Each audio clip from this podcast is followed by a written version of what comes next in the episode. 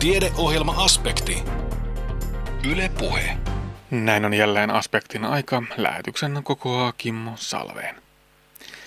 Blenderit humisevat huumaavalla äänellä ja pöydät notkuvat toinen toistaan värikkäämmistä aineksista, villiyrtti lähettiläs Sami Talberin työpajassa. Pohjoissavolaiset keittiömestarit ovat saamassa oppia villiyrttijuomien valmistuksesta ja pian maisettavana on kymmenen toinen toistaan kutsuvaman näköistä villiyrttijuomaa. Näitä lähdetään maistelemaan heti lähetyksemme aluksi. Tällä viikolla vietettiin Minna Kantin syntymän 170-vuotispäivää. Minnalla on ollut suuri merkitys niin kirjallisuuden kuin yhteiskunnan kehittymisenkin näkökulmasta. Mutta osaammeko arvostaa merkkihenkilöitämme? Puhumme myös otsonikerroksen elpymisestä ja lähetyksemme lopuksi vielä parempi päivä, joka kehottaa varomaan krapulaa. Tässä tämänkertaisen aspektin aiheet. Mitäpä jos kokouksessa saisikin iänikuisen kahvin sijaan pihasaunioista, seljenkukkamehusta ja hunajasta valmistetun smoothien? Tai vaikkapa ruusun teräledille tai kallioimarteella mausettua villiyrttijuomaa. Tuloksena voisi olla hyvinvointia ja virkeyttä kahvin aiheuttamien vatsanväänteiden sijasta. Näin uskotaan ainakin Pohjois-Savossa, jossa Savon ammatti- ja aikuisopiston tuorehanke pyrkii aikaansaamaan tuoreita ruokaelämyksiä kokouksiin ja tapahtumiin. Kunnianhimoisena tavoitteena on syrjäyttää kahvia ja korvata se juomilla. Tästä kertoo lisää projektipäällikkö Irma Ikäheimo. Pääsemme myös piipahtamaan villiyrttilähettiläs keittiömestari Sami Talberin työpajaan. Tällä hetkellä jo, jo näyttää siltä, että kahviloissa – valikoima on isolta osalta muuta kuin pelkkää kahvia. Ja jos katsoo, tekee vähänkään tällaista mystery shopping työtä tuolla paikoissa, joissa ihmiset nauttivat jotain juomia kokouksissa, konferensseissa, mobiilisti, mennessään junaan tai lentokoneeseen. Heillä on aina joku törppönen kädessään, joku juoma kädessään – ja kahvi on ollut meillä tabu. Se, se on aikanaan tullut meille ja vallannut meiltä, meiltä Suomesta markkinat. Ja se on ehkä sellainen asia, jota me ei, me ei ajatella. Se on sellainen rutiini, tupakoitsijat nappaa tupakan, kun, eikä ajattele sitä sen enemmän, että mitä mä tästä saan. Me napataan kahvia, se on sellainen rutiiniomainen liike, alitajunnassa opittu liike – ja tänä päivänä yhä enemmän kuluttajat ja, ja esimerkiksi kokousten ja konferenssien vieraat miettivät sitä, että mikä tuottaa minulle hyvinvointia. Tänä päivänä meistä monet istuu hyvin monenlaisissa tapahtumissa. Tämäkin on kohtaaminen ja tapahtuma, mikä meillä tässä juuri on parhaillaan. Ja monesti näihin liittyy jotain tarjottavaa, eli, eli jotain juotavaa. Ja jos tällaisia tapahtumia on meillä päivän aikana kolme, neljä, viisi, eli istutaan jossakin kokouksessa tai koulutuksessa, niin aika monet meistä miettii jo sen päivän jälkeen, että millainen olo meillä on. Ja näillä juomilla, mistä nyt puhutaan, villiyrttijuomilla, meillä on aivan, aivan varmasti mahdollisuus vaikuttaa ihmisten hyvinvointiin. Ja näkehän sen kahviloissakin, eli jonne ihmiset, niin kuin kuluttajat, menevät omaehtoisesti, niin sieltä haetaan vaihtoehtoisesti, samoin lentokoneeseen tai junaan mennessä. Ihmiset valitsevat mieluummin jo sellaisia juomia, joissa on jotain hyvinvointiin ja ravitsemukseen liittyviä ominaisuuksia. Eli me halutaankin enemmän sellaista, joka tuottaa meille hyvinvointia, virkeyttä, eikä vatsaväänteitä. Ja kysymys on paitsi hyvinvoinnista, niin myöskin rahasta. Olet Irma Ikäheimo laskenut, että jos joka kymmenes kupillinen kahvia vaihdettaisiin suomalaiseen vaihtoehtoon, eli vaikkapa siihen villiyrttijuomaan, niin se jättäisi meille noin 40 miljoonaa euroa. Eli tätäkään rahapuolta ei tässä yhteydessä voi jättää mainitsematta.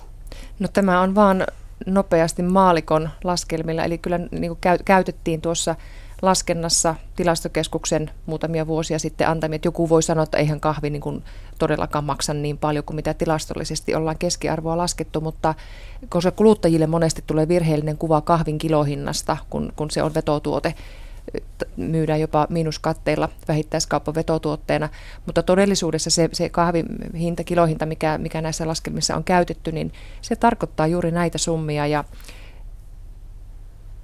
minä en käytä tässä yhteydessä lainkaan sanaa tee, koska tee on varattu tietyn tyyppiselle kasville, kuin, niitä, kuin kahvi, jolloin meillä Suomessa yhtenä haasteena on se, että mikä on tämän kyseisen juomaryhmän nimi. Onko se villiyrttijuoma tai yrttijuoma, on kaksi aivan eri asiaa. Eli meille voisi syntyä smoothie-baareja tai, tai kahviloita, joiden nimi onkin jotain ihan muuta, kun me käytetään kotimaista villiyrttiä siellä tai, tai yrttejä juomien raaka-aineena. Tässä on yksi haaste. Ja, ja kyllä meidän loistavat viestintäalan ihmiset ja, ja markkinointialan ihmiset osaavat tämänkin haasteen ratkaista. Jotta tällainen tuote pystytään kaupallistamaan, niin sillä pitää olla oikea, hyvä, myyvä nimi potentiaalia ja markkinoita tälle tuotteelle on todellakin, koska minä voin jo omasta kokemuksestani sanoa, kaikki tietää, että henkilökohtaisesti olen kahviaddikti ja juon todella paljon päiväaikana kahvia ja olen tässä näiden viikkojen aikana luvannut pyhästi, että jos minä pystyn joka kymmenennen kupillisen vaihtamaan yrtti, kotimaiseen yrttijuomaan, niin mä uskon, että kuka tahansa pystyy. Koska kyseessä on niin kuin aikaisemmin sanonut, vaan tabu, sellainen minä en ajattele sitä, minä en anna itseni ajatella. Minulla yhtäkkiä tulee niin kuin sellainen, että nyt pitää saada jotain, no, jotain kahvia, kun se on niin kuin helpoin. Eli tässä on sen lisäksi, että tämä 40 miljoonaa euroa tarkoittaa kerrannaisvaikutuksiltaan, kuka tekee sellaisen kapselikoneen, joka missä tahansa työyhteisössä voi olla niin, että sä laitatkin sinne kahvikapselin tilalle teekapselin, tai sä laitat yrttijuomakapselin, tai marjamehukapselin hiihtokeskuksia ja niin edelleen. Eli meillä on paljon niitä liiketoiminnan eri vaihtoehtoja, joihin tällä pystytään tuomaan uutta väriä. Ihmisten hyvinvoinnin edistämisestä on nyt ensisijaisesti kyse, mutta myös meidän aluetalouden ja koko kansallisen hyvinvoinnin edistämisestä. Tämä on niin iso summa rahaa, että tämä luulisi kiinnostavan ketä tahansa. Plus sitten se, mitä yrttijuomiin monesti liitetään makeutusaineena, on myös kotimainen vaihtoehto nimeltä hunaja. Ne, ne, ne kulkee parina aika usein. Myös muissa elintarvikkeissa, silloin kun puhutaan villiyrteistä ruoanvalmistuksessa, niin sinne monesti lisätään hunaaja, jotta se aromi, tai sinne lisätään alkoholia, jotta se villiyrttien aromi saadaan nostettua paremmin sieltä ylös. Siellä voidaan käyttää kotimaista rypsiöljyä ruoanvalmistuksessa, salattikastikkeissa, villiyrttien makua terästämässä. Eli se kerrannaisvaikutus siitä, että se juoma, joka kymmenes kupillinen villiyrttijuomaa on 40 miljoonaa euroa, plus jos jokaisen kupillisen laitetaan suomalaista hunajaa, lähihunajaa, se on toinen 40 miljoonaa euroa. Ne saattaa tuntua, että ei voi pitää paikassa. Nyt se tyttö puhuu täällä ihan, ihan taas omia, mutta mä täytän kohta 50 ja mä väitän, että en ole ihan tyttö ja osaan jo, jopa niin kuin laskea joitakin asioita tällä kokemuksella. Tässä on, on todella suurista myös niin kuin taloudellisista vaikuttavuuksista Itä-Suomeen, Pohjois-Samoon mahdollisuus meidän saada, kun me saadaan vain nyt pyöreän pöydän ääreen oikeat ihmiset. Puretaan vielä hieman sitä termiä villiyrtti tarkemmin osiin. Puhutaan siis niistä yrttijuomista ja villiyrteistä. Voiko sillä tavalla kääristetysti heittää, että villiyrtit ovat niitä rikkakasveja, joita me puutarhurit itse kukin yritämme saada pois sieltä omalta kasvimaalta. Eli nokkonen, vuohenputki, voikukka, mesiangervo, piparjuuri. piparjuuri. Aikamoinen lista. Niin, kävikö sinulle samalla tavalla kuin minulle, kun me eilen katsottiin Sami Talberin uuden kirjan kauniita kuvia ja joka ikisen kuvan kohdalla, ohdakkenkin kohdalla minä mietin, että kauheita, mä oon kaikkein parhaat raaka-aineet niin kuin repinyt ja viitakkeella niittänyt niitä ja vihannut niitä. Ja tänä aamuna, kun mä mietin, nyt on se, elämme niin poikkeuksellisesta kevättä, että, että puutarha kärpänen on, on ja puutarha hulluus on iskenyt jo nyt. Eletään parasta hiihtosesonkia niin puutarhahulluus ja puutarhakärpänen iskivät ja, ja mä rupesin miettimään, että minkälaisia ja minkä, mitähän siemeniä mä menen nyt ostamaan. Ja eilinen räväytti minun tajuntani, että mä en tarvitse ollenkaan enää mennä siemenkauppaan. Mä lahjoitan kaikki entiset siemenetkin muualle, koska se mitä minä olen nähnyt Rautalamin keskustassa asuessani ikkunastani viimeiset neljä vuotta, siellä kasvaa ne kaikki samat aineet, mitä minä olen yrittänyt – viljellä ilman vettä ja itkenyt aina kun ne ei kasva. Ne kaikki on rehottanut siellä aivan villinä ja vapaana, esimerkiksi piparjuuri. Ja mä olen kitkenyt sitä rikkakasvina. Eli osaamisen edistämisestä on nyt ensisijaisesti kyse. Me olemme, meidän sukupolvi ollaan, ollaan menetetty ja kadotettu luontoyhteytemme. Suomessa on, on aikanaan Rautavaara osannut näitä asioita. Erittäin hyviä kirjoja on olemassa – luonnon kasveista, niiden käytöstä terveyttä, terve, terveyden edistämisessä, mutta myös ravitsemuksessa. Ja kun me osaamme kaivaa nyt taas vaan sieltä meidän arkistoistamme niitä oikeasti niitä kirjoja, niin meillä on sitä osaamista jo. Mutta kun monesti käy niin, että, että, että pioneerit, jotka hakkaa päätään seinään, niin huomaavat sitten jossakin vaiheessa, että, että oho, nyt se asia lähtikin niin liikkeelle ja räjähti käsiin. Me ollaan yritetty tehdä tätä työtä jo pitkään, mutta nyt se niin on. Eli me monesti tehdään asioita niin kuin liian aikaisessa vaiheessa, mutta sehän on juuri sitä valmistautumista siihen, että sitten kun markkinat heräävät, niin meillä on sitä osaamista tässä maakunnassa jo olemassa. Nyt tosiaan nämä pitää saada vain yhteen. Ja sitä herättelyä tarvitaan myös siellä kokouspalveluissa, tapahtumapalveluissa, jotta osataan sitten tarjota vaikkapa sille kokousväelle muuta kuin sitä kahvia ja viineriä tai Karjalan pirkkaa. Ja tähän nyt vastaa sitten tämä tuore hanke, eli tuoreita ruokaelämyksiä kokouksina tapahtumiin. Mitä sanot Irma Ikäheimo yrittäjien puolesta? Onko siellä jo keittiömestareilla, ravintoloilla valmiutta siihen, että, että lähdetään tosiaan, tosiaan hankkimaan muutakin kuin sitä, mitä tukusta ihan helpoiten saa? No eilisessä villiyrttijuoma-koulutuksessa käytiin tätä keskustelua ja aika monet keittiömestareita sanovat, että he ovat kokeilleet niitä ja he ovat tuoneet niitä jo. Ja, ja esimerkiksi Best Western Savoniasta, niin siellä oli valmistettu mesiheinäkakkua nyt useampaan kertaan tuotekehityseränä ja, ja ja tuote on jo siinä kunnossa, että se voidaan suoraan tuoda. Niin kuin, eli tämä on ollut tuorehankkeen tavoitteena, että siellä testataan näitä raaka-aineita, tuodaan niitä meidän koulutuksiin maisteltavaksi pilotoidaan sillä tavalla ja kehitetään taas sitä reseptiä eteenpäin, tuodaan seuraavaan koulutukseen seuraava maistiainen ja näin saadaan siitä myyntikelpoinen valmis tuote sinne kokouspaketteihin vaihtoehdoksi. No meidän tuorehankkeessa mukana olevien 15 yrityksen keittiömestarit monet sanovat, että no etkä et sä nyt meinaa meiltä kahvia kieltää. Mutta eilen oli ihan oikeasti sellainen mielenkiintoinen päivä, että meillä oli villiyrttijuoma koulutus, joka kesti – koko aamupäivän ja iltapäivällä oli vielä ää, paikallisten yrittäjien minimessut. Sen päivän aikana oli koko ajan kahvinkeittimessä kahvia tarjolla, mutta kukaan ei muistanut käydä sitä juomassa. Ja, ja sen mä niin itsekin nyt sitten pystyn todistamaan, että kun meillä on tarjolla todella hyviä villiyrttijuomia, niin se, se tarve, mikä meillä on tavallaan saada jotain juotavaa päivän aikana – niin meillä oli eilen vaihtoehto siihen. Ja me toteutimme sen näiden muiden juomien kautta. Eli mikä on se kahvin nauttimiseen liittyvä, tätä olisi mielenkiintoista tutkia käyttäytymistieteen laitoksella esimerkiksi, että mikä on se syy, miksi me sitä kahvia niin kuin nappaamme ja otamme ohikiulkuja. Se aina on joku muki kädessä, kun kohdataan käytävällä tai pienessä palaverissa. Miten me saadaankin nyt siihen mukiin jotain muuta? Nyt on siitä se kyse. Eli kyllä näitä tuoreita erilaisia tarjoiluja kannattaa kehittää ja tuotteista ne nyt loppuun saakka. Sitä varten tuorehanke on näille yrityksille tarjolla. Mitä teillä täällä syntyy? Täällä tulee tuota mansikka villisaunio smoothie. Ahaa, siellä on siis mansikoita ja mitä muuta siinä Täällä on tuota, pihasaunioita, mansikkaa ja maustamonta jogurttia ja sitten on tämmöinen seljankukka mehua. Ja tätä kotimaista hunajaa näyttää olevan luomuhunajaa. Joo, ja näyttääkin tosi hyvältä, tuommoista oikein kunnon paksua hunajaa. On joo, tää taitaa olla ihan tuolta Keski-Suomesta näy- näyttäisi olevan. Joo, ja toi sauniokin kyllä tuosta voi vielä tunnistaa, vaikka se on kuivattua, niin tota, tutun näköinen kasvi. Kukat näkyy siinä vielä hienosti, että tuota, et, että itse en ole koskaan sitä maistanut, että oikein mielenkiinnolla ootan, että miltä, miltä tämä smoothie tulee maistumaan. Eli semmoinen pikkuinen mukava juoma.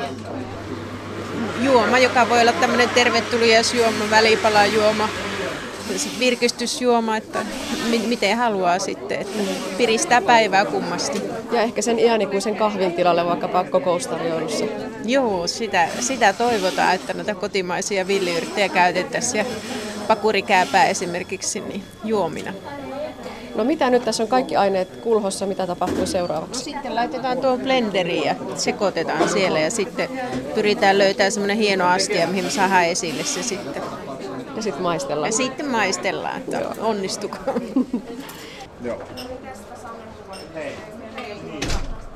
Mitä siinä oli teillä maistettavan? Ruusun terälehdillä maustettua karpalosmuutiota. Haa, pitikö vähän reseptiä muokkailla? Joo, kyllä me vähän muokattiin sitä. Makeutta vähän laitettiin lisää. Että Joo. Karpalat oli aika voimakkaita. Voimakkaana maustu siinä. Niin Laitettiin vähän tosiaan makeutta hunajaa ja tuosta seiliinkukka mehutiivistä tehtiin vähän makeampia. Ei laimennettu sitä niin paljon. Sillä saatiin vähän. Näinpä oli vähän parempi. Joo. Onko se periaatteessa se, että kaikki lyödään vaan sinne blenderiin ja sekaisin? Kyllä. Näin on. No mitä luulet, voisiko tämmöinen tuota, toimia tuolla kahvin korvikkeena vaikkapa kokoustarjoiluissa? Kyllähän se toisi ihan mukavaa vaihtelua siihen kahviin, että jos kokouspalvelu aluksi, niin kyllä tämä olisi ihan toimiva mun mielestä. Mm. Että, että, vähän uutta vaihtelua. Paitsi suomalaiset on niin kovia kahvinjuojia, että tietysti pilttyneille kahvinjuojille saattaa olla tietysti, mutta ainahan se tuota, voisi heillekin vähän vaihtelua olla. Meitsi halusi vain tarkentaa, että ei ole kyse kahvin korvikkeesta. Kahvia voi tarjota ja kannattaakin juoda ja jos sitä tykkää, niin antaa palaa vaan, mutta näitä voi tarjota lisäksi. Ja jonkun kahvikupposen voi kenties korvata tällä, mutta ei tarvii hylkää kahvin juontia, vaan että nämä on niinku epäterveellisten limonaadien sijaan oivia juomia.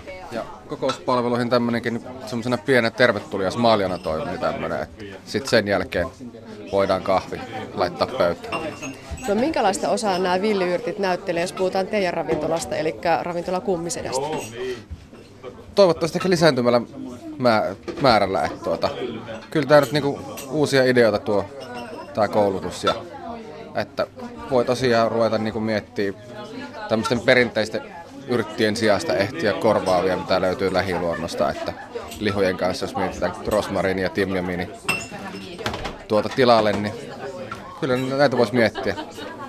No osaako se asiakaskunta jo ehkä kysyä ja vaatia ja odottaa sitä erikoista vai onko se vielä niin, että kiitos ei? Tuota, asia, ei mä usko, että asiakas saa vielä vaatia sitä, mutta se on, me voidaan tuoda sitä vaan enemmän ja esille, esille sitä ja tietysti ravintolassa salihenkilökunnan on, se on sitten tietysti jonkunlaista myyntityötäkin siinä, että osataan tuoda se esille asiakkaalle ja se, he innostuu sitten kotona tekemään enemmän ja tutustumaan näihin villiyrtteihin. Kun mennään sinne ammattikeittiöihin, niin siellä on hyvin selvä semmoinen pyhä kolmiyhteys. Eli hinta, laatu, saatavuus. Niiden kaikkien täytyy olla kohdallaan, jotta, jotta se tuote läpäisee sen seulan ja pääsee sinne ammattikeittiön saakka. Jos puhutaan vaikkapa niistä voikukan mykeröistä tai mesiangervosta, niin löytyykö meiltä niitä keräjiä, jotka pystyvät vakuuttamaan keittiömestarin siitä, että tuotetta tulee ja tämän tuotteen voi laittaa sinne menuuseen, koska sitä on saatavilla. Suomessa on opittu käyttämään viljeltyjä yrttejä hyvin. Ja nyt on villiyrttien, tai niin kuin viljeltyjen yrttien sesonki, koska aika niin kuin vähän on meillä muuta luontaista vihreää tällä hetkellä niin kuin tarjolla. Ja tomaatti ja kurkku on, tai oikeastaan tomaatti on tällä hetkellä kaikkein pahimmillaan, eli sitä ei pitäisi, se pitäisi lailla kieltää niin kuin kotimaisen tomaatin syöminen tällä hetkellä, koska se ei maistu hyvälle. No yrtit, viljelyt yrtit maistuu aika hyvälle tällä hetkellä, joo. Mutta jotta villiyrttejä näihin keittiöiden käyttöön saadaan ympärivuotisesti, niin nyt kun me katsotaan ulos tällä hetkellä, niin pahalta, pahasti niin alkaa jo näyttää sitä, että kohta rupeaa mahla virtaamaan. Eli villiyrttien kausi on alkamassa. Eli välittömästi kun mahla lähtee liikkeelle, niin silloin myös kaikki muut elämän eliksiirit lähtee liikkeelle tuolla maassa. Ja silloin villiyrtti kausi alkaa puhjeta pintaan. Keittiömestareiden pitää olla valmiina ja hankintaihmisten pitää olla valmiina nyt tällä hetkellä rakentamassa verkostoa villiyrttien myyjien ja kerääjien kanssa valmistautuakseen siihen, että vuoden päästä helmikuussa ja maaliskuussa, jolloin ei ole villiyrttejä tarjolla, meillä on säilytty niiden parhaat aromit alkoholiin tai öljyyn tai tehty niistä aromiuutteita. No tähän tarvitaan kyllä niin kuin meidän maakunnan yliopiston apua, että me opitaan niin kuin löytämään niitä ulottuvuuksia, mitä näihin villiyrtteihin liittyy. Ja tässä on meillä tuhannen taalan paikka niin kuin Pohjois-Savossa, koska meillä se keräämisen osaaminen löytyy ja, ja meillä löytyy huikea korkea osaaminen ravitsemuksessa ja, ja yrteissä ja keinonenissä ja niin edelleen yliopistolta. Miten nämä saadaan yhteen niin, että, että me osataan sitten ne parhaat aromiuutteet ja valmisteet täällä omassa maakunnassa myös niin kuin tutkimuksen kautta tuoda ö, myyntikelpoisiksi osaamiseksi. Mutta nyt on aika valmistautua siihen, että villiyrttejä on myös vuoden päästä keväällä keittiömestareilla tipautettavana sinne salattikastikkeisiin tai kokousjuomiin. Niin kuin me eilen nähtiin Sami Talberin, Talberin ö, työpajassa, että hänellä oli mukanaan aivan pienen pillot, pienet pullot aromiuutteita, jotka hän on itse valmistanut tai ostanut ne sen alan asiantuntijoilta. Ja se on todella pieni määrä, mikä tarvitaan tuollaista huikean hienoa villiyrttiaromia tuomaan se maku sinne valmiiseen tarjoltavaan tuotteeseen.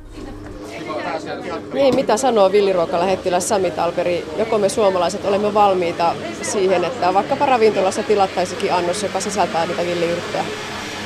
No selkeästi se on huomattu jo ruoan kanssa, että se on mahdollista ja ihmiset on valmiina. Kysyntä kasvaa koko ajan ja ennakkoluulot on karissu, mikä on hyvä.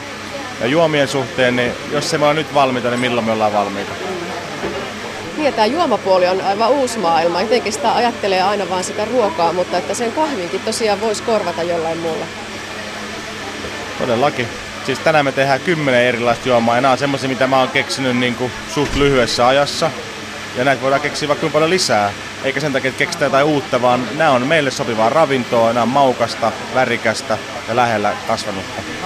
Onko se meille liian tuttua, että me osattaisiin sitä käyttää? Kun näitä kasvaa kaikkien kasvimaalla rikkaruohona, niin tuleeko siihen semmoinen vastareaktio, että ei lautaselle? Paha mennä sanomaan meidän puolesta, mutta jotain tämmöistä ilmeisesti on kyseessä. Et loppupeleissä kun me suomalaiset reissataan, Italia, Espanja, Ranska, Japani, mitä lie, niin me ihastellaan, miten hienoja juttuja ne siellä tekee. Ja näissä edellä maissa niin käytetään pääasiassa oman maan kasveja ja raaka-aineita ylipäänsä. Siihen se perustuu. Se, mikä meidän ympäri kasvaa, on meille sopivinta ravintoa. No eteneekö tämä päinvastoin niin päin, että lähdetään sieltä kurmeikeittiöistä ja sitten sieltä se maailma vähän kerrassaan tulee meidän kotikeittiöihin? No näin, näin tässä on päässyt nyt käymään ja se on periaatteessa ihan hyvä, että jos kokit ja keittiömestarit pystyy näyttää tietä ja avaa silmiä, mutta että eihän tämä ole vaan kurmeen ravintoloissa ruokailevien ihmisten etuoikeus, että tämä on meidän koko kansan oikeus. Ja se, että se löytyy läheltä ja on halpaa, niin mikäpä parempaa? Niin, nyt kohta sesonkin alkaa. Tähän on lottovoitto syntyy Suomeen. Sä oot laskenut, että, että no ainakin 75 sellaista niin tosi helppoa villiyrttejä, joita kasvaa meidän kaikkien lähellä. Elikkä, ja sitten siihen lisätään vielä hurja määrä, monta sataa päälle. Eli niin valinnanvaraa on. Kyllä. Niitä on joka puolella, eikä tarvi lähteä metsään, että on ihan pihapiirissä, joutomailla, järvien ja merenrannalla ja kedoilla ja niin edelleen. Näitä on ihan, ihan joka puolella. Ja sitten niihin perehtyminen kannattaa aloittaa itselle jo tutuista tai helppo tunnistet, helposti tunnistettavista kasveista, niin siinä säilyy se mielekkyys, ettei lähde sitten vaikeimmasta päästä. Et tässä 75, mitä mä oon löytänyt, niin osa niistä on vähän vaikeampi tai työlämpi tai vaikeampi löytää, työlämpi kerätä ja vaatii pidemmän valmistusajan, mutta suurin osa on helppoja kyllä. No mitä se vaatii, että villiyrtit pääsevät sinne ammattikeittiön saakka? Ei se vaadi mitään muuta kuin dedikoituneen keittiömestarin, joka itse kerää tai tiiminsä kanssa kerää, tai ja raaka-ainetoimittajat, jotka kerää mitä pyydetään tietyissä määrin. Ja mielellään myös se, että opitaan säilymään syksyn ja talven ja tulevan kevään ennen kuin uudet versot kasvaa, niin sille, sille, sen ajan varalle. Eli periaatteessa läpi vuoden villiyrttejä voi käyttää? Joo, villiyrttejä kannattaa käyttää läpi vuoden ja pystyy todellakin. Mä oon itse tehnyt sitä monta vuotta ja se on täysin mahdollista. No niin, kiitos. Lähdetään kiitos. maistamaan. Yes, moi moi. Näin totesi villiyrtti lähettiläs keittiömestari Sami Talberi. Haastateltavina olivat myös keittiömestari Kalle Jälänne sekä projektipäällikkö Irma Ikäheimo ja toimittajana edellä oli Anne Heikkinen. Tällä viikolla vietettiin siis Minna Kantin syntymän 170-vuotispäivää. Ovatko Minna Kantin ajoista keskeiset tasa-arvoon ja oikeuteen liittyvät ongelmat muuttuneet näiden 170 vuoden aikana? Entä voisiko Kantin kaltaisilla vaikuttajilla olla sijaa nykypäivän yhteiskunnallisen keskustelun herättäjinä? Näitä asioita pohtii puheenvuorossaan Itä-Suomen hallinto-oikeuden ylituomari Veijo Tarukannel. Silloin kun Minna Kant eli aikuisuutensa alkoi kirjoittaa taiteellista tuotantoonsa ja toimia, toimia lehtimiehenä, Suomi koki suuren muutoksen aallon, positiivisen aallon. Autonomia sisällä alkoi tapahtua, lainsäädäntötyö elpyi hyvin voimakkaasti, elinkeinovapautta alettiin toteuttaa, suomenkielinen kirjallisuus alkoi syntyä varsinaisessa mielessä – ja ylipäätään alkuponnen sai tämmöinen kansallinen herätys ja valtion rakentaminen. Kuopion kaupunki ei ollut, tai kaupungissa vaikuttaneet henkilöt suinkaan vähäisemmässä merkityksessä tässä projektissa, eikä taideelämä ylipäätään. Paljon asioita ja aikaansa seuraavalla aktiivisella ihmisellä oli tuohon aikaan mahdollisuuksia vaikuttaa eri tavoin, ja Minna Kant otti haasteen vastaan – Korjattavia epäkohtia oli varmasti myöskin paljon ja yksi tapa vaikuttaa oli se, että nostaa esiin epäkohtia, esittää taiteen keinoin, keinoin korjausehdotuksia ja ongelmia. Tätä Minna Kant teki. Tällainen toiminta vaatii paljon kykyjä, mutta myöskin suunnattomasti rohkeutta. Ja luultavasti noina aikoina varsinkin naiskirjailijalta vielä enemmän rohkeutta kuin tänä päivänä. Näitä kaikkia ominaisuuksia luonnollisesti Minna Kantilla oli. Minna Kant aloitti opiskelun Jyväskylässä ja alkoi siellä ensimmäiset kirjalliset työnsä ja alkoi myöskin kirjoittaa lehtiin. Minna Kant kirjoitti Jyväskylässä sanomalehtiin paitsi uutisista myös yhteiskunnallisista aiheista, joilla oli merkitystä oikeudenmukaisuuden ja tasa-arvon kannalta. Hän kirjoitti monista aiheista, Aiheena oli muun muassa työväenasiat, rauha-asia, sielutiede, uskontokysymykset, kielikysymykset, kansanvalistus, raittiusasia, naisten kasvatus ja perimysoikeus yleensä naisasia. Siis aivan selvästi oikeudenmukaisuus- ja tasa-arvokysymyksiä ja epäkohtien esiin nostamista ja parannussuunnitelmien esittelyä. Monet näistä kysymyksistä ovat edelleen hyvin ajankohtaisia. Niin tuohon mun alkupuheenvuorossa esittämää esityksen kaareen liittyen, niin näin se varmasti on, yhtä ajankohtaisia kuin tuolloin ennen.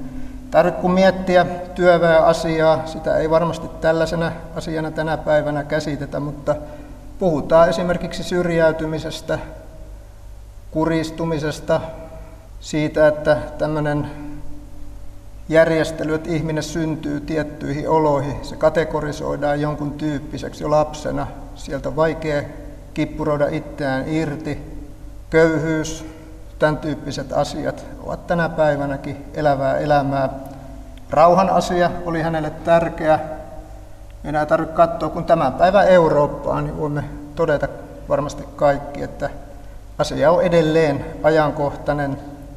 Uskontokysymykset on tänä päivänä esillä varmasti eri lailla kuin eilen. Tänä päivänä niihin liittyy monenlaisia hyvin vaikeasti ratkaistavia ongelmia. Kielikysymykset ovat esillä.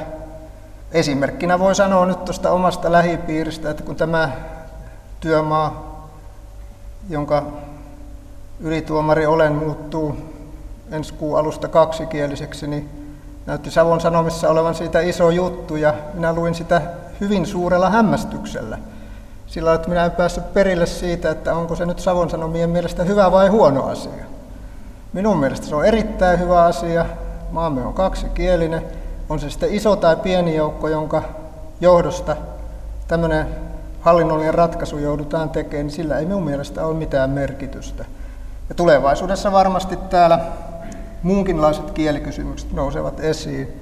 Kansanvalistus on aivan varmasti edelleenkin merkittävä asia. Tämmöiset luontotilaisuudet ovat varmasti kansanvalistusta ja järjestäjät ovat kansanvalistustyössä olevia ihmisiä. Raittiusasia on taatusti tänä päivänä vähintään yhtä tärkeä kuin aikaisemmin.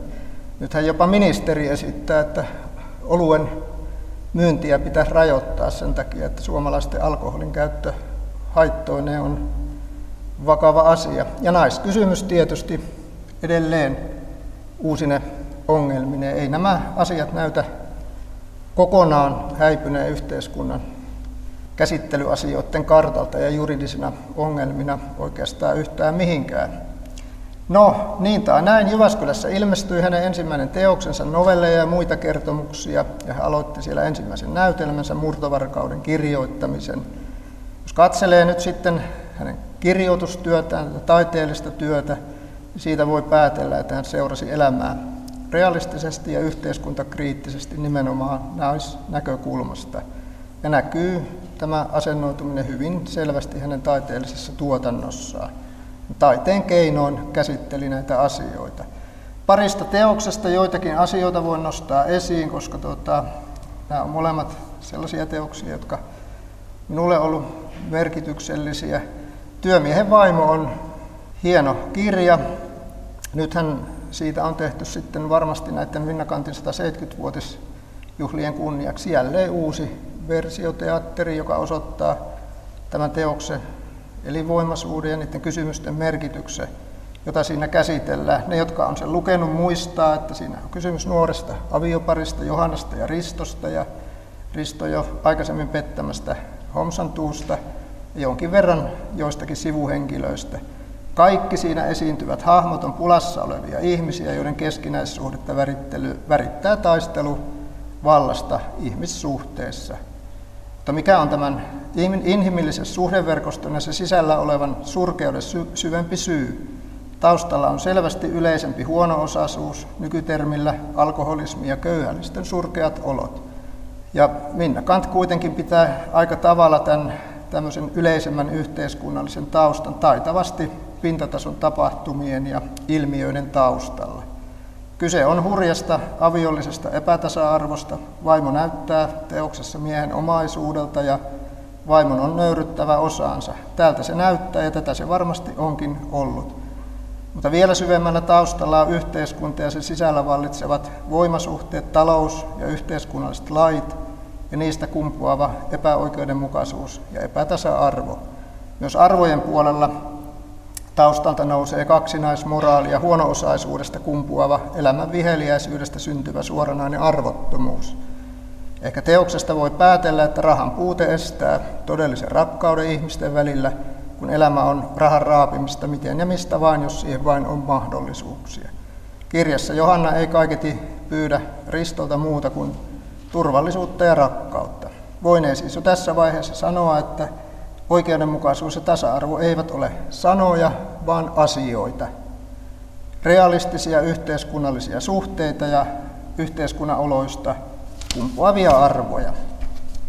Toinen teos, kaikille tuttu, Kauppalopo, käsittelee huonoksi ihmiseksi tituleerattua irtolaisnaista, joka menee täältä Kuopiosta Jyväskylään kaupusteluasioissa – ja tapaa siellä Kuopiosta myöskin lähteneen nuoren leskiäidin. Jostain syystä tämä leskiäiti saa Lopon myötätunnon heräämään ja Lopo yrittää omilla keinoillaan auttaa leskeä. Kuitenkin teos paljastaa, että yhteiskuntaluokkien ero on iso ja rajojen rikkominen erittäin vaikeata. Nyt sopii kysyä, ovatko näiden teosten ilmentämien ongelmien, kurjuuden ja kärsimyksen syyt ja perusteet muuttuneet tai hävinneet – Muutoksia on varmasti tapahtunut, mutta myös uusia näiden ilmiöiden syitä ja lähteitä syntyy jatkuvasti ja muodostuu uudelleen. Voi olla, että kurjuuden tai hädän näkyvät merkit ovat jossain määrin muuttuneet, mutta eivät ehkä sittenkään niin paljon ja ydinsisältö ei ehkä kuitenkaan kovinkaan paljon, vaikka toistakin väitetään. Hädänalaiset taistelevat myös keskenään ja asia saa kantin ajoista aivan valtavasti laajenevan näköalan, jos esiin nostetaan vielä laajempi perspektiivi kuin Kantilla oli tuohon aikaan. Jos tarkastelukulmaksi otetaan Euroopan tilanne tai koko maailman mittapuut, ongelmien mittasuhteet ovat todella valtavat. Kuitenkin näissäkin mittakaavoissa oikeudenmukaisuus ja tasa-arvo ovat merkityksellisiä asioita ja pitäisi muistaa se perspektiivi tai horisontti, jonka nämä käsitteet muodostavat ja ihmisyhteisöjen pitäisi pyrkiä näitä ilmiöitä, eli oikeudenmukaisuutta ja tasa-arvoa kohti. Ja tämä, kuten olen moneen kertaan sanonut, antaa niin kuin näihin asioihin semmoisen lohdullisen perspektiivin. On mahdollista pyrkiä kohti oikeudenmukaisuutta ja tasa-arvoa. Oikeudenmukaisuudelle ja tasa-arvolle on ominaista, etteivät ne koskee ole, koskaan ole valmiita, eivät todellakaan koskaan. Mutta niiden realisoimiseen Kantinkin omalla taiteellisella toiminnallaan, Kantkin omalla taiteellisella toiminnallaan selvästi kehoitti. Näin ainakin minä ymmärrän hänen teoksiensa sanomaa. Ehkä Kant halusi omalla taiteellisella toiminnallaan kertoa, että muutosta voi saada aikaan oikeudenmukaisuuden ja tasa-arvoalueella inhimillisellä toiminnalla. Tässä on myös todella rohkaiseva näköala. Voi jollain lailla ehkä sanoa, että, että tuota, Kantin sanoma saattaa olla se, että ei pidä selittää todellisuutta, vaan sitä todellisuutta pitää muuttaa. Näin siis Itä-Suomen hallinto-oikeuden ylituomari Veijo Tarukannella Minna Kantin 170-vuotisjuhlaan kuuluvassa luentosarjassa. Aleksis Kiven jälkeen ajallisesti seuraava merkittävä näytelmäkirjailija lienee juurikin Minna Kant. Klassikoiksi nousseita mieskirjailijoita Kiven jälkeen ei sen sijaan teatterin saralla ole juurikaan nähty. Osaammeko ja uskallamme kunnioittaa näiden kuuluisuuksien ja merkkihenkilöiden nimiä ja perintöä riittävästi, Tätä pohtii Kuopion kaupunginteatterin johtajana reilu puoli vuotta sitten aloittanut ohjaaja Pekka Laasonen. Kant on niin merkittävä hahmo suomalaisessa näytelmäkirjallisuuden ja kirjallisuuden historiassa ylipäänsä, että Kuopion kaupunginteatteri halusi omalta osaltaan muistaa 170-vuotiaasta Minnaa niin, että me nimesimme ensi kesänä remontista valmistuvan teatteritalon päänäyttämön nyt hänen mukaansa. Ja minusta se nyt oli semmoinen vähintä, mitä me nyt teatterina voimme, voimme tälle Kuopion suurelle naiselle tehdä. Ja jotta sitten toinen suuri kuopiolainen naistaiteilija myös sai osansa, niin meillähän rakennetaan tuohon teatteriin ihan uusi kakkosnäyttämö ja sen me sitten nimesimme Maria Jotunin mukaan Mariaksi. Nämä näyttämöiden nimeämiset sinänsä on aika, aika pieniä huomionosoituksia, mutta halusimme tuolla teatterilla omalta osaltamme olla pitämässä yllä kahden todella uraurtavan naisen muiston vaalimista ja heidän perintönsä kunnioittamista. Meillä suomalaisilla, kun on harmittavan usein tapana jotenkin väheksyä ja jättää käyttämättä historiallisesti merkittävien henkilöidemme arvoa ja nimeä. Tästä oivallisena esimerkkinä käy synnyinkaupunkini Pieksämäki, missä 2000-luvun alussa, olisiko ollut peräti vuonna 2000, niin ystäväni Ilkka Seppä lanseerasi Sylvi Kekkosen nimeä kantavan tämmöisen kirjallisuustapahtuman Sylvi Symposiumin johtuen siitä, että Sylvi Kekkonen on syntynyt Pieksämäellä. Tosin asui siellä vain muutaman kuukauden ennen kuin hänen perheensä muutti Heinolaan, mutta siitä huolimatta Ilkka, Ilkka halusi omalta osaltaan olla Sylvin muistoa kunnioittamassa ja minulla oli mahdollisuus olla siinä Ilkan kanssa sitä tapahtumaa järjestämässä muutama vuosi.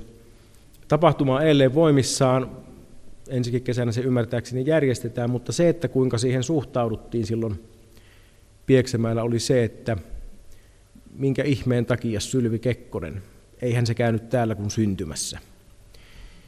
Ja siinä jotenkin niin kiteytyi se suomalainen ajattelu – No Ilkka, joka on pitkän linjan lehtimies ja päätoimittaja, terävä, kynäinen ja sanainen mies, niin Ilkan vakiovastaus oli siihen, että niin, onhan se semmoinenkin paikkakunta kuin Bethlehem kuuluisa, eikä sielläkään joku käynyt kuin syntymässä. Sinänsä ehkä vähän provosoivakin vastaus, mutta tavallaan siihen vastaukseen minusta niin kuin kiteytyy tai siihen kärjistyy hyvin sellainen, että mitä meidän olisi ehkä syytä pysähtyä, pysähtyä aina välillä miettimään, että minkä takia meillä suomalaisilla on vaikeaa olla avoimen ylpeitä kulttuurisesta pääomasta ja historiallisesti merkittävistä naisista ja miehistämme. Vaikka en millään tavalla nyt sitten suuremmin amerikkalaisuutta ihannoikkaan, niin viime kesänä perheeni kanssa teimme semmoisen autoretken, ajoimme mantereen halki New Yorkista ei kun tuolta Los Angelesista New Yorkiin ja aika monen pienen kylän ja kaupungin läpi siinä kolusimme kuukauden aikana. Eikä ollut yksi eikä kaksi kylää tai kaupunkia, minkä, minkä rajalla olette nähnyt varmaan amerikkalaisissa elokuvissa. Siellä on oikeasti niitä kylttejä, että tässä on tämmöinen kylä ja täällä asuu 730 ihmistä. En tiedä kuka niitä sitten päivittää, jos se väki muuttuu, mutta usein niiden kylttien yhteydessä oli myös, että tämä on sen ja sen kuuluisuuden koti, tai hän on täältä lähtöisin, eikä ne ollut läheskään sen tason kuuluisuuksia eikä tekijöitä kuin vaikka Minna Kant, vaan se, että siellä tavallaan osataan olla ylpeitä siitä, että jonkun alan suuruus on siitä omasta lähiympäristöstä lähtöisin. Ja tässä on minusta varmaan semmoista, mitä, mitä me voisimme sieltä hieman oppia. Minna Kantin osalta puhutaan tietysti niin merkittävästä henkilöstä, että kun tässä pikkuhiljaa alan kuopiolaistua, vaikka nyt syntyäni savolainen olenkin, mutta, mutta ihan tänne pääkaupuntiin tuloon, niin se on, se on ollut iso, iso asia kuitenkin, niin vähän sitä olen hämmästellyt, että kuinka vähälle huomiolle tämän kaupungin brändäämisessä ja, ja kaupungin niin kuin vetovoimatekijänä Minna Kant on nostettu. Varmaan suurimpana esimerkkinä tämä hänen kotitalonsa ja salonkinsa Kanttila, mikä on, on mielestäni kyllä kohtuuttoman heikossa asemassa tässä kaupungissa. Tästä asiasta on varmasti käyty täällä Kuopiossa keskustelua kautta aikaan ja hyvinkin monelta taholta, mutta kuten sanoin, niin näin lyhyen historian kuopiolaisena minunkin on pakko kysyä, että onko tällä kaupungilla järkeä ja varaa jättää käyttämättä sellainen kulttuuriperintö ja matkailullinen valttikortti kuin mitä maamme erään merkittävimmän kirjailijan koti- ja työskentelytila tarjoavat. Ainakin tämmöisenä untuvikko-kuopiolaisena, niin se tuntuu kyllä kovin erikoiselta.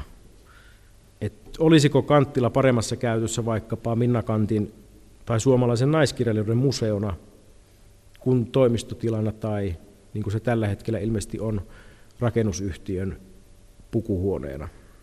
Hyvä kysymys. Voidaan tietysti miettiä, miten Kanttilaan olisi suhtauduttu, jos Kant olisi ollut mies.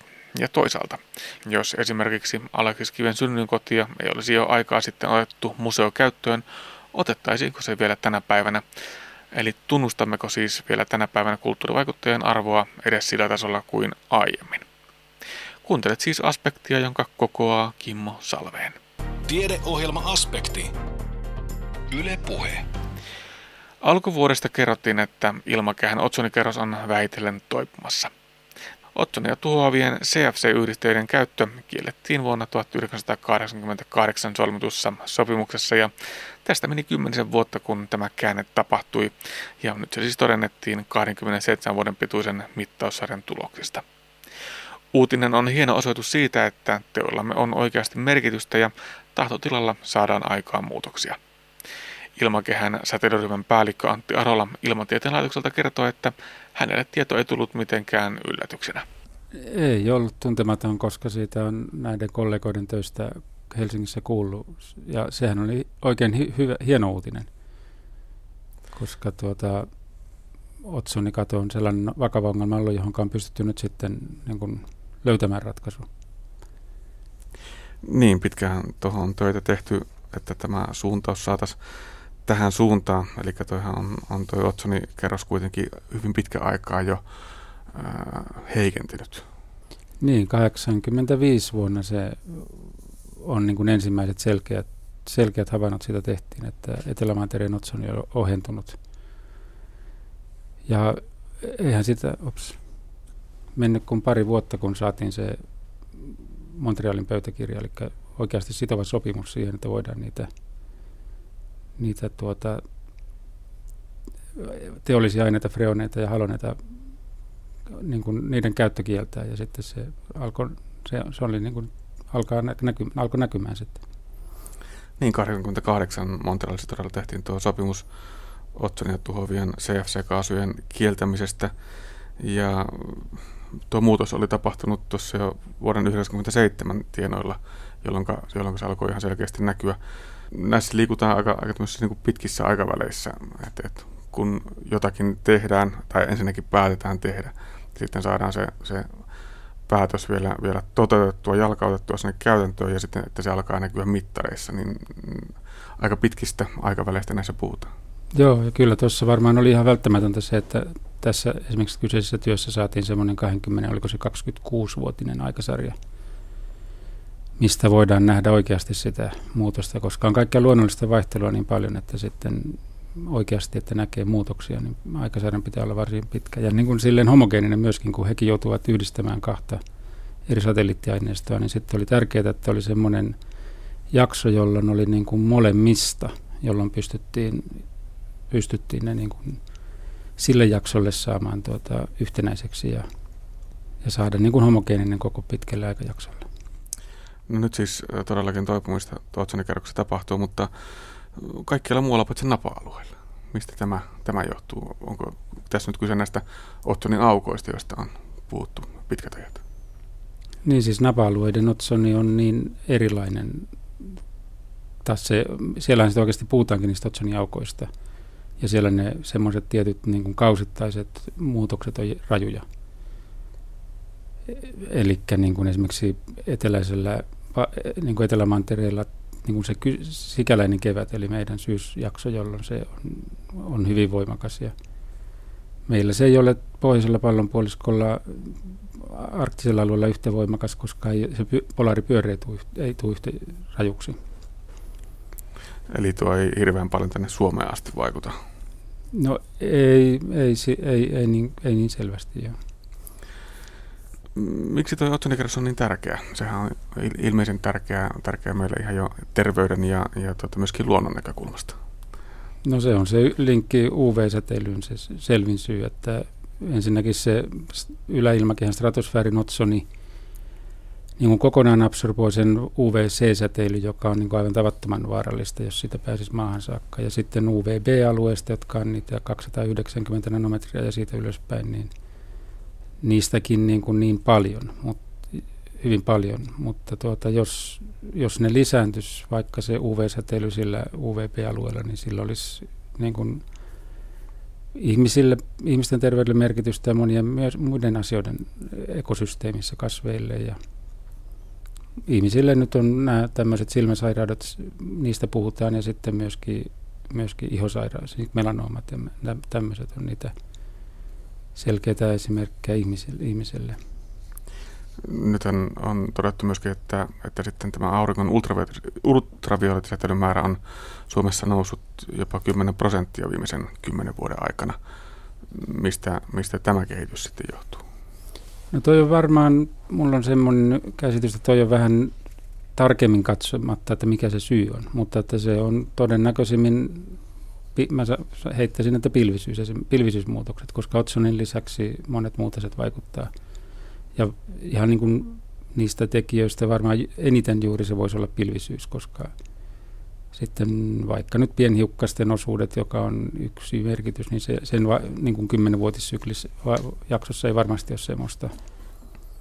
Mutta toi on varmaankin katsomatta tarkemmin, että mikä tekijä se on niin kuin puhutaan ilmastosta, niin nämä monet asiat, otsoni, pienhiukkaset, äh, eli aaresolit, UV-säteilyt, nämä menee kaikki äh, monesti vastaanottajan päässä hyvin herttaisen sekaisin, mutta nämä on kaikki sitä samaa järjestelmää ja ne vaikuttavat hyvin voimakkaasti toisiinsa. Niin, siis ne kaikki vaikuttaa säteilyyn, UV-säteilyyn, että ja tietysti sitten sillä tavalla vaikka pienhiukkaset siellä ihan yläilmakehässä stratosfäärissä voi vaikuttaa otsoni, otsonin kemiaan tai niihin prosesseihin, että siellä ne on kyllä linkissä niin kuin vaikka ihan Otsoniinkin pienhiukkaspuoli. Tutkimusta alueen saralla tehdään, tai tällä saralla tehdään koko ajan. Miten paljon ää, esimerkiksi tästä UV-säteilystä tänä päivänä tiedetään?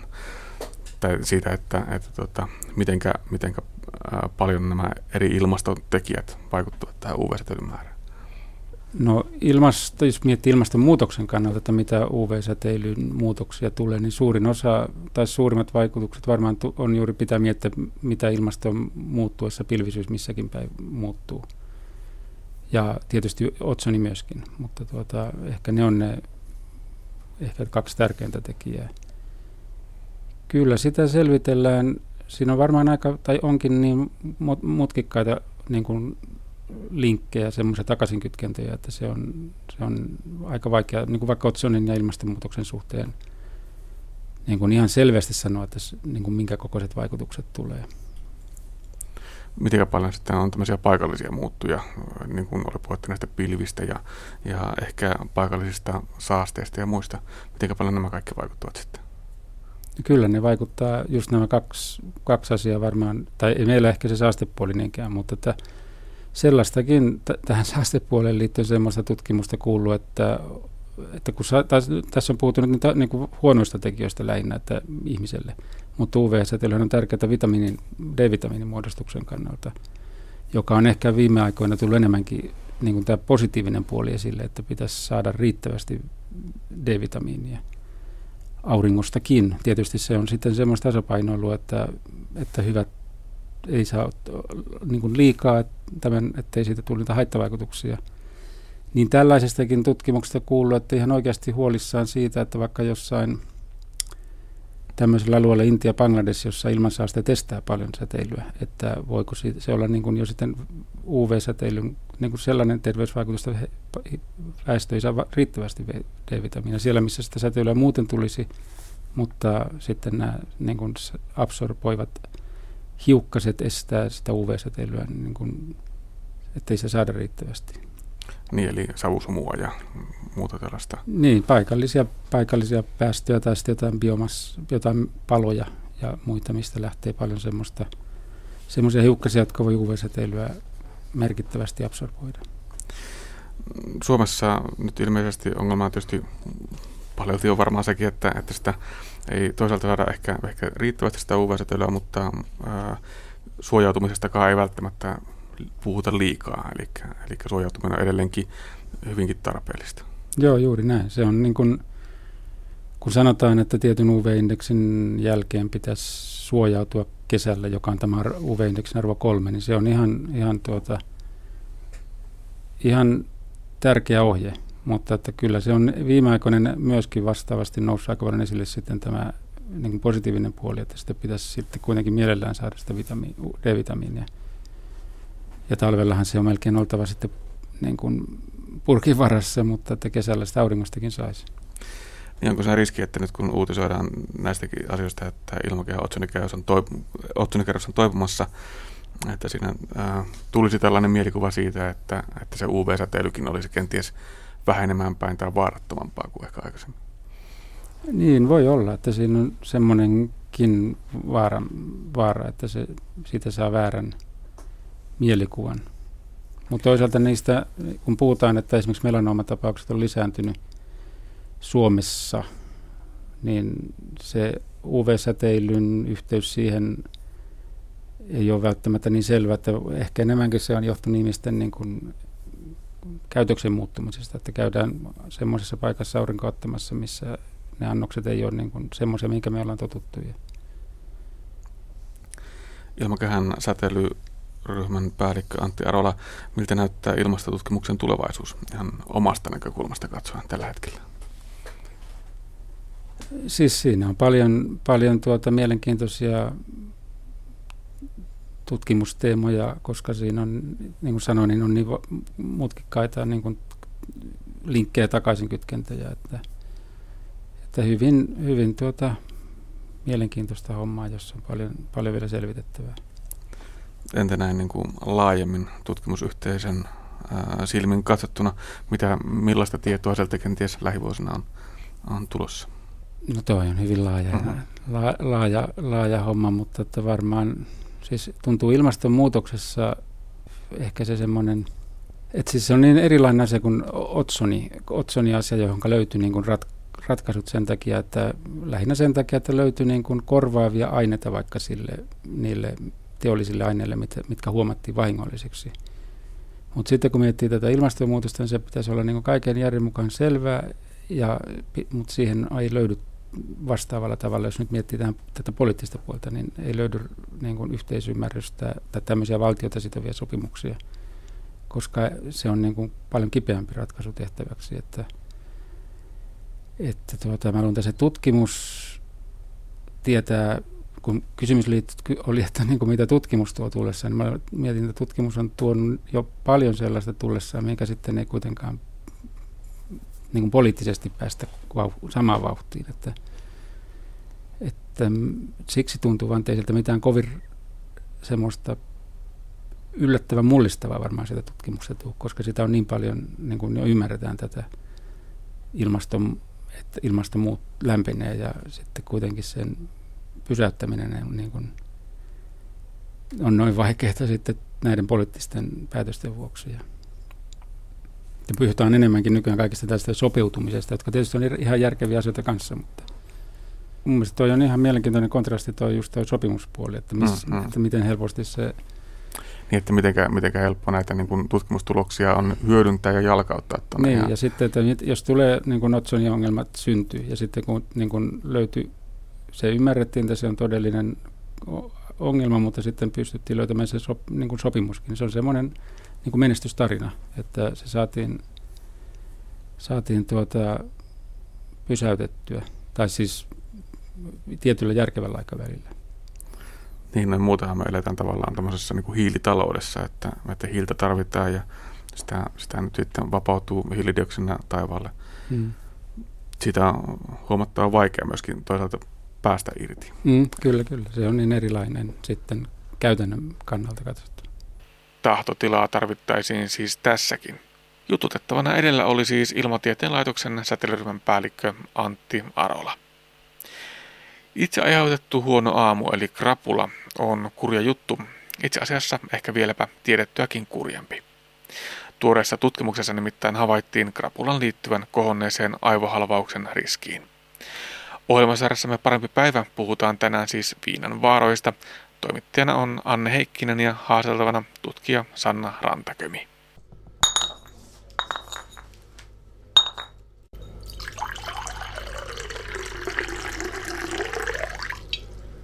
Miksi, jos se yksi krapula vuodessa lisää aivohalvauksen vaaraa?